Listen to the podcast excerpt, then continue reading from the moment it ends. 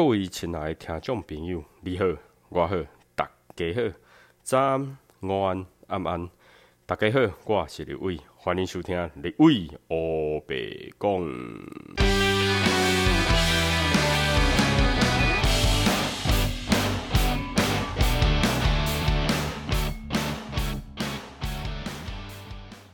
Hello，大家好，我是立维，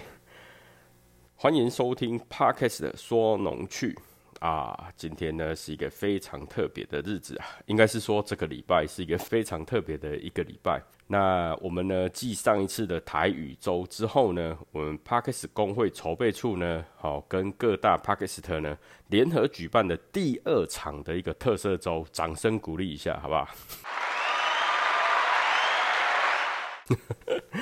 ？OK，那本次呢，特色周呢是农业周，好，就是跟农业相关的事情，好，大家都会讲一些跟农业相关的一些趣事，然后或者是跟农业相关的历史故事啦、有趣的事件，或者是像立伟呢，待会会讲到一个跟农业呢只嘎到边边角角好的一个故事，那都会在这个农业周里面呢来一一呈现。爱给你来收听，好，爱给你来收听。OK，那立伟好的节目呢是在我们农业周的最后一天，所以如果说你前面呢还有十几个节目你没有听到的话呢，记得要去听。为什么？因为这一次非常的特别哦。这一次呢，我们有挖农作物的一个活动，就是我们每一天都会在一个特定的一个节目里面，好，一个特定的节目里面哦，哦，有没有在立伟的节目里？你听到最后，你就会知道哈，就是我们每一天会有一个特定的农作物会埋在某一个节目里面。那只要呢，你有去听到，你有去挖到这个农作物呢，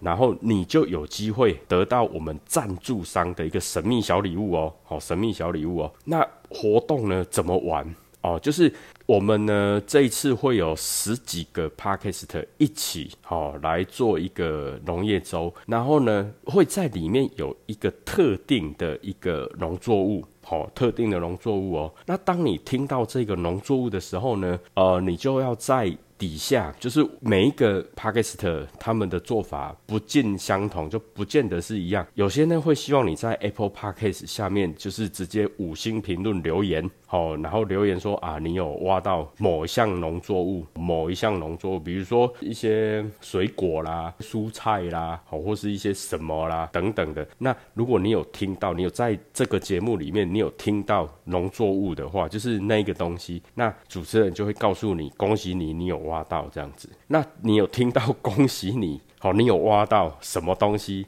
那你就在比如说 Apple Park 下面，好，帮他五星评论，并且要留言哦，你要留言才有算，好，你要留言才有算。那我们的这个活动呢，是一个礼拜，总共有七天，那所以呢，总共呢会有七个农作物。好，总共会有七个农作物。那如果说你是在立伟这边听到的呢，你就在 Apple Podcast 底下好留言，或者是说你在立伟的 FB 好，立伟的 IG 好都可以啦，你找得到的地方好，或者是立伟在那个 Show Note 上面呢，我我有一个连接好留言的地方，你也可以点进去做留言，都可以。好，你找到留言的地方，然后我都会去看，好不好？因为立伟今天的节目呢是最后一天了嘛，好，那所以呢，你去哪里留言，我都会去找，好，然后我找到之后呢，我就会把你的留言，然后回传给我们那个筹备处那边，好，那他们就会做一个统计，你这个账号呢，你有收集到七个农作物呢，我们就会抽奖哦，好，我们就会抽奖哦。那这一次呢，好，我们 伟大的赞助商呢是我们的 A L 十三精酿啤酒，哈，A L 十三。精酿啤酒，诶，有人说，诶，啊，啤酒。对，啤酒也是农作物，好不好？啤酒是用麦做成的，哈，是麦子，还有呃啤酒花等等去酿造的嘛。对，所以它也是农作物哦。OK，好，那我们这次伟大的赞助商呢，就是我们的 AL 十三精酿啤酒。那他们呢，非常非常的佛心呢，赞助我们十四瓶精酿啤酒。好，总共呢有两种口味，哈，总共有两种口味，一种是二零一九年亚洲精酿金啤，这个名字。很特别哦，记起来，它是玫瑰女孩小麦啤酒。二零一九年的亚洲精酿金牌哦，他得金牌哦，哈，二零一九年的金牌哦，玫瑰女孩小麦啤酒以及二零二零国际啤酒挑战赛的一个铜牌，它这一支呢是桂花狂想曲 IPA 啤酒，哈，桂花狂想曲 IPA 啤酒，总共有这两种啤酒，这两种口味，我们的赞助商呢就赞助我们的这个非常特别的礼物，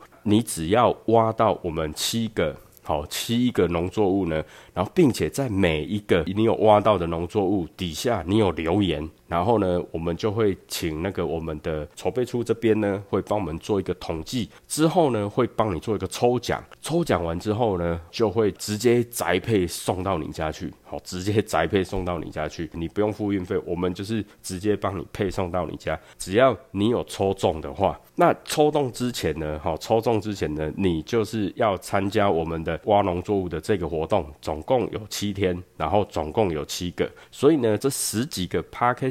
所制作的农业周的一个节目呢，麻烦你一定要去听哦，吼，一定要去听哦。那在这边呢，其实还是要讲一下我们的赞助商哦，我们赞助商 A L 十三精酿啤酒呢，我们的赞助商呢，他们算是在台湾的品牌，他们是台湾的品牌。其实我们台湾呢有很多自酿啤酒商，然后他们都非常非常的厉害，所以啊，我们要记得要多多的去支持我们台湾在地的啤酒厂，台湾在地的啤酒厂。啊，但是啊，但是还是要非常注意，就是开车不喝酒，喝酒不开车。哈，未满十八岁禁止饮酒，未满十八岁禁止饮酒。而且啊，就是饮酒过量呢，哈，容易有碍身心健康。什么叫过量？就不要喝到醉了，哈。那你要喝呢，微醺微醺就好。然后喝酒的时候呢，就你可以的话，你就在家里喝，好，在家里喝就好。或者是说，你如果有到外面喝呢？嘿，麻烦你就搭小黄好，或是你们会指定一个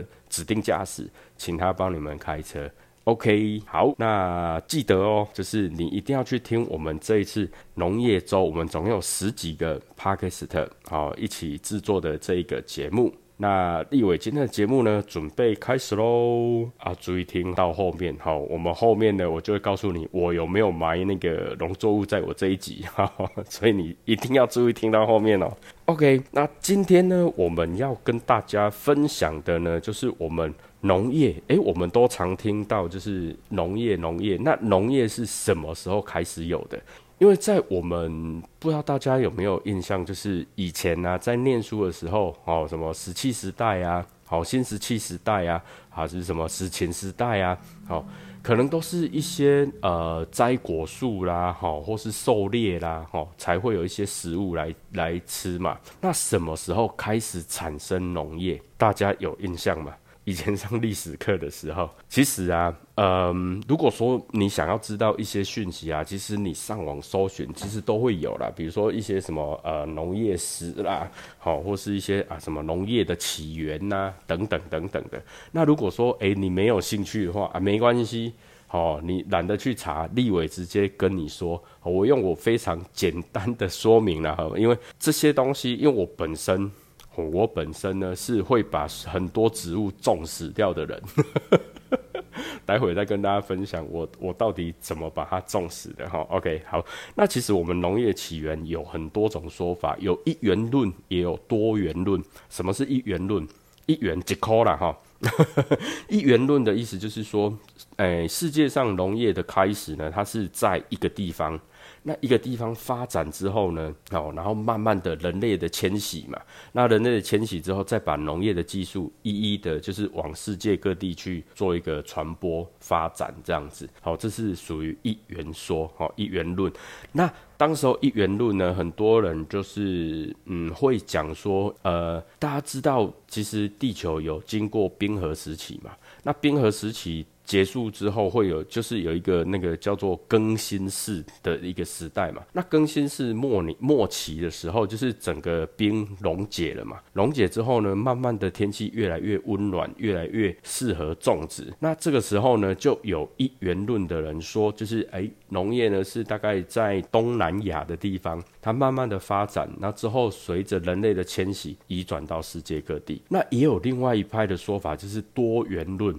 好，多元论跟那个多元成家的那个多元是一样的。好，OK，好，多元论。那多元论呢，它就是主张世界各地呢，每一个地方他们都有独立的一个农业。比如说在美洲的话呢，就比如在中美啊或南美，他们就是会有一些农业的发展。那或是说在非洲地区啦，或者是说中国啦，哈，就是整个亚洲地区啦，哦，都有一些独立的，或是说当地特产的一些农业。那随着就是一些啊贸易啦，或是一些交流的过程呢，再把各地的一个农业呢做进行一个交流。那以现代啦哈，以现代很多生态学家的一个解释呢，他们会比较倾向于就是多元论，就是说，哎，各地方其实大概那个时期同时有农业的生产，那有农业的生产之后呢，在人类的各种。不管是旅游啦、经商啦、贸易啦，或是人类大迁徙的一个种种原因，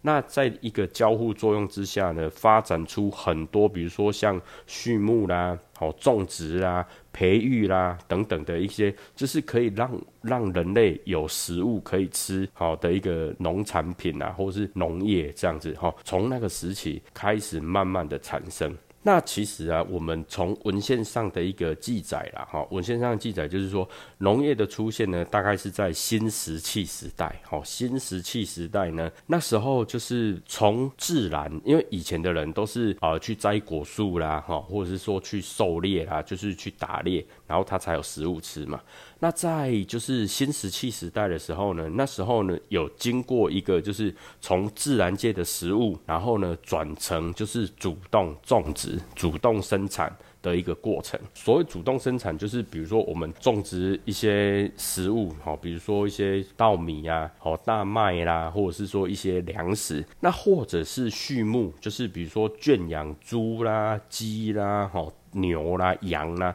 等等的，可以让我们当成食物的这些动物嘛。所以啊，有文献记载，当时候石新石器时代，他们就产生了第一次革命，也可以称为就是新石器时代革命。那在学术界对农业的一个起源呢，就是有几种主张了哈，有几种主张。第一种呢，就是我们所谓的绿洲说。那绿洲说，就是在冰河时期的末期啊，就是整个气候啊变由寒冷，然后潮湿，然后慢慢的变成温暖，然后比较干燥，所以呢。在很多地方都产生了绿洲，那产生绿洲呢？因为人类逐水草而居嘛，人类在当时候就去观察一些动物啦，他们栖息在一些水源地啦等等，或是说，诶，他发现那边呢有一些植物的生长，那慢慢的进由去驯化这些动物啦，然后慢慢的去，比如说耕田啊等等，有的没的，从此开始有一些人工的培养嘛。那慢慢的就有农业的产生哦，这是绿洲说。那还有一种叫做原生地说哦，原生地说就是呃，在冰河时期的末期呀，进入到那个更新世的末期，那人类呢对于采集食物的能力啊，也相对的慢慢的提高了嘛。那可供食用的一些动植物的这些资源也越来越丰富，所以呢，随着定居的时间越来越长，那对周围的一些动物啦、植物的认识也越来越。越加深，好，那人类就慢慢的试验啊，去比如说收割啦，好或种植啊，以及动物的一些捕抓啦、捕获啦、圈养啦，哈，那因而就有农业的一个产生，哈，这个是原生地说。那再来也有一个叫做全新式好气候变化说。哦，全新是气候变化说，这些学者呢，他们是认为就是大概在公元前九千年前，距今因为现在是二零二零年嘛，所以距今大概是一万一千年以前。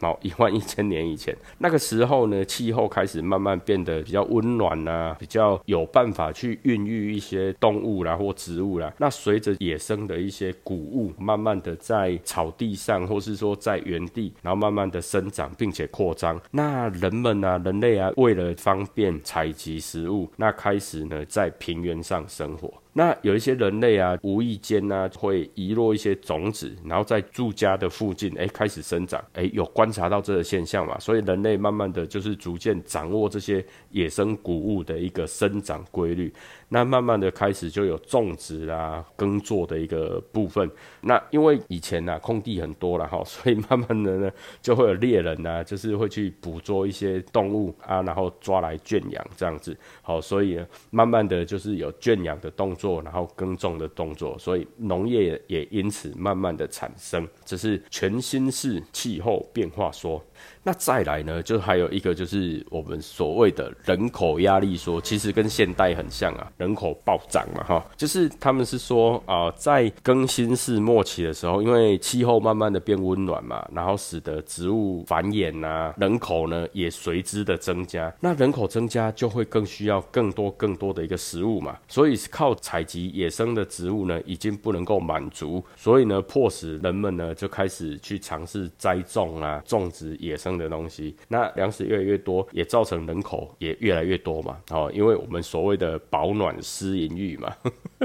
哦，所以当人口呢增加到一个程度了之后呢，就必须要改善他们获取食物的一个技术嘛。这个时候农业就因为这样子，哦，他们慢慢的试验，然后慢慢的圈养，然后慢慢的就是产生农业。OK，那还有一说呢，叫做。周原地带说，哈，周原地带说就是说，在一个区域里面，它有一群人类嘛，那一群人类就是慢慢的人口越来越多，越来越多了之后呢，就产生出两派人马，一派呢就是我要留在原地打拼。然后一派呢，他会开始跑到别的地方去嘛，就是所以有我们后来的那个人类迁徙嘛，所以出现了两派人，一派呢就是移居，哦，他们就是移到，哦，移到别的地方去居住，然后一派呢就留在原地。那移出去的人呢，他们要去找寻食物啊，然后啊找寻食物的过程中，就慢慢的把原本的技术。好，原本在家乡的技术呢，把它带出去，比如说耕种的技术啦、圈养的技术啦等等，有的没的。那因为他们迁移出去，有时候比较难找食物嘛，所以他们就迫切的把农业这个技术呢，慢慢的把它发展起来。好，所以农业也因此而产生。好，这个是周原地带说。啊，那还有一种呢，叫做燕涛说啊，基本上呢，就是农业初期的时候啊，哦，由于驯化的一个动物跟植物的数量是有限的，那收获呢也相对比较不稳定，那所以啊，在当时候人类的食谱上不可能占据很大的一个比重嘛。更何况有一些栽种植物啊，跟那个冲击呢是没有相关性的。因此啊，有很多动物呢，跟植物的驯化或是栽种啊，只种植的部分，哦，很有可能是在食物资源充裕的条件下，增加食物种类的一个结果。就是说我吃得饱了，但是诶，我想要去研究它，它还可以变化出什么样的一个。一个部分啊，就很像现在的研究嘛，就是诶，我的那个水稻一号，诶，怎么变成二号，变成三号，变成四号？就是他们是在不是很饥饿的情况下，就是粮食是充足的情况下，他们去做一些研究，所以慢慢的呢，就产生出很多很多种不同的一个粮食这样子。那其实啊，在中国，好，中国农业。也是有一些历史在啦。我们刚刚讲的是整个世界的一个概念嘛。那其实在中国呢，嗯，差不多就是呃有一些遗迹嘛，好，以前的人都会去考古嘛，所以在文献上的记载啊，大概在西元前一万两千五百年前，哎，是不是跟我们刚刚讲的，就是一万一千多年前，就是冰河时期结束，好，更新世的末期，那时候开始产生农业差不多。所以其实呢，我们最早可能在文献上可以看到，就是。西元前的一个啊一万两千五百年前，它在长江流域的湖南玉蟾岩，好，还有江西仙人洞，还有吊桶环遗址，好，都出现了世界上最早的一个水稻种植的一个遗迹。所以呢，其实，在那个时期，差不多就是我们讲的新石器时代嘛。好，然后呢，也是呃我们所谓的冰河时期的末期。那这个呢，都是我们一个农业的一个起源呐，哈。那当然，如果说你还想要知道更多更多农业的起源呢，其实上网找都有，其实 Google 还蛮方便的。或是说，哎，你也可以到我们自然科学博物馆，就是台中哈国立自然科学博物馆，好，它里面也有一些资料，你可以去查。好，OK，那再来呢，我们就要讲到哈，就是说，哎，立委。立委种植植物的一个过程，因为我本身是整副推拿师嘛，有听立委节目都知道哈。那我本身又是。呃，命理命理学的一个研究者这样子，所以我基本上呢比较没有什么所谓的种植啊、种稻啊，或是种一些东西。但是我小的时候呢，我爷爷是中医师，所以我们都会有一些中药材。那听我爸爸他们说，他们小时候啦，就是他们是住在那个就是乡下嘛，然后那边都有一些甘蔗园，所以呢，我爸爸他们小时候也是有种植一些，好像有水稻吧。那这个不。是重点，这不是重点。那我哎，我妈妈那边呢，他们是在住在山上，那山上呢就有种一些什么龙眼啦、荔枝啦，好，然后梨子啦，好，然后柿子啊。因为我妈妈他们是在嘉义县，哦，嘉义县呢就是柿子柿饼很有名嘛，好，所以呢那时候呢也会种一些柿子这样子。那我的爷爷奶奶。然后我的外公外婆、我的爸爸他们小时候，或是我妈妈他们小时候呢，他们都有种植的一个经验，但是立回我没有啊。我出生的时候就住在嘉义市，我们就是在一个市区。那我家呢又在那个火车站附近，好，所以我不可能去种一些有的没的。只是印象中爷爷在，就是我小时候来，我爷爷他会种一些兰花，大概就这样。那后来呀，就是我我自己开店嘛，我自己在台中开店。那开店的时候呢，为了美观，我们就会去买一些盆栽呀。好，或去买一些什么花花草草回来种。那其实啊，立伟呢前前后后啦，大概种了很多那一种需要日照的一些植物嘛。因为有一些我们都知道说，有一些植物呢，它是需要全日照；有一些呢，它是需要半日照；然后有一些呢，它是要常浇水，或是有一些呢，它需要两天浇一次水等等。它每一种都不太一样。但是立伟啊，曾经种过很多，比如说像啊什么日日春呐。好，或是说一些小菊花啦，那什么，嗯，有点忘记了。就是我有种过还蛮多东西，比如说天堂鸟，然后比如说那个马拉巴利，然后呢，还有我们常种的一些，就是像什么哦浮木，然后呢会去种发财树、进财树。然后我记得有一次呢，我们台中有一间在那个高速公路边，然后就是高速公路旁有一间还蛮大的那个卖植物的，应该住台中的人应该会知道。就是卖很多很多的那些盆栽啦，那我跟我太太哈，我们都会去那边然后逛，然后呢去买很多植物回来，然后回来种。然后有一次就他们呢就那个叫什么仙人掌，仙人掌呢，然后他就特价，好特价，好像好像四个还是五个一百块，好，那我们就买了两百，就大概有八个十个这样子，然后呢就回来种。哎，仙人掌大家都知道嘛，仙人掌它不用太浇水。然后呢，它就是呃有晒太阳，然后大概一个礼拜浇一次就好，应该不会死掉吧？结果呢，结果我们就把它种在外面。那种在外面的时候呢，就因为我们旁边还有种很多，比如说像那个鸡蛋花啦、桂花啦啊，还有一些一些有的没的。那我们就会去浇水嘛，然后很好的是我们大楼，我们这一栋大楼啊，好，因为我工作室是开在大楼的那个楼店啊，就是楼下的店面这样子。OK，那我们呢那时候有一个非常非常棒、非常尽责的一个扫地的阿姨，那扫地阿姨呢，她就会帮忙浇水啊。然后他就把我的仙人掌每天浇，每天浇，结果根就烂掉了，哈，就大概死的差不多。最后呢，我有存活一株，好一株那个就是它会往上长，直直挺挺的。好直直挺挺的。我呢会把那个照片，好，我会把那个照片呢，就是放在我这一集的封面，然后会放我这一集的封面，大家可以看一下。那那一只仙人掌呢，我会发现说，诶，它快烂掉了，这样不行，我要把它救出来，然后我就把它挖出来了，放在一个盆栽里面。那当时候它已经长得非常非常长，然后我就把它种在盆栽，然后呢，它就开始诶垂下来，它就顺着那个顺着那个花盆的那个弧度，然后就往下垂。那因为我是把它摆在我们外面的一个桌子上，因为我外面有放一个就是可以让客人啊或是朋友来的时候可以坐在那边聊天的一个桌子、桌子椅子，那我就把它摆在那个桌子上。结果呢，它就沿着那一个花盆就是往下垂，那垂垂垂垂到那个桌面的时候呢，垂到桌面的时候，它又继续长嘛，那继续长的时候，它又往上翘起来，长得呢就非常非常像一种嗯长条物。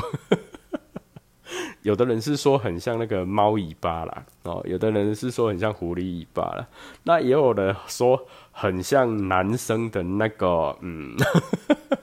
呃，如果说哎，你们是用一些软，呃，用一些 p a c k a g e 的 app 来看的话，有有一些 app 它可以看到那个图片，好，如果你有有可以看图片的，你就进去看。那像那个 Free Story，好，Free Story 呢？它就可以看那个图片，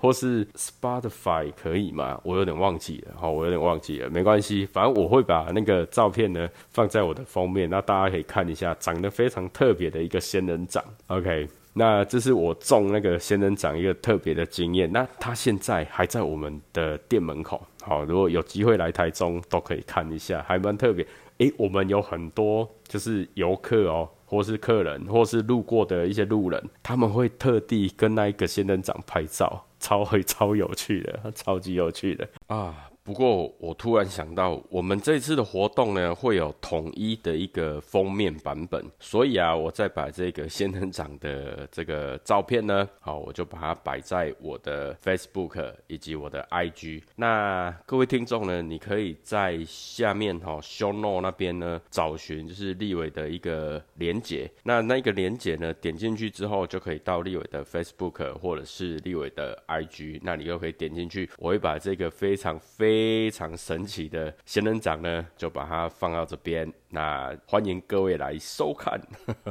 OK，那其实基本上啊，立伟在种植植物这方面啊，说真的，我我喜欢种啊，但是我不太会，我不太会照顾。好，我有一点不太会照顾，所以基本上啊，立伟呢种很多，但是也也死了蛮多的。现在大概活得最好的就是那个建材树吧，因为建材树它就是你浇水，你每天就是浇水就好了，然后它就会长得非常非常的茂密，而且它很特别的是，它常年都是绿色的。大家可以上网查一下，或者是说你去一些那个花店啊，或是一些买盆栽的地方。它都只可以找得到建材树，还不错啦，蛮漂亮的哈，蛮漂亮的啊。不过记得要浇水，如果你很少，就是水量少的话呢，它会垂下来哦，就比较没那么好看。OK，然后还有推荐一些像浮木啊，哈，福气的福，好浮木，它也不错，它就是叶子蛮大片的。还不错，还蛮漂亮。像之前呢，就是有很多人呢，就是会种一些植物在室内，让室内保持一些空气清净嘛，或者是说有那种就是类似吸尘器效果的一些植物，其实都还不错，都还不错。其实以立伟的一个命理学的角度来看呢，哈，如果说你想要把种一些植物啦，或是种一些花啦，好，或是插花在室内的话。我们都会建议用鲜花，用活的，用真的，因为如果说你在室内摆假花，就比较会有容易就是一些啊虚情假意的一些现象。那你种在室内的花呢，也尽量不要是攀藤类的，因为攀藤类的话呢，就比较会有啊红杏出墙啦，好，或是说桃招桃花的一个现象。好，通常这种桃花都是烂桃花，好不好？好，OK，好，这个是一个小小的建议啦。好，那立伟今天要分享农业的部分呢，也大概到这边。OK，好，那在最后呢，我这边呢，到底有没有今天我们活动的农作物呢？啊，抱歉，非常可惜，你没有挖到任何的东西。不过。不要灰心，赶快去听其他的节目，好去找寻神秘的农作物吧。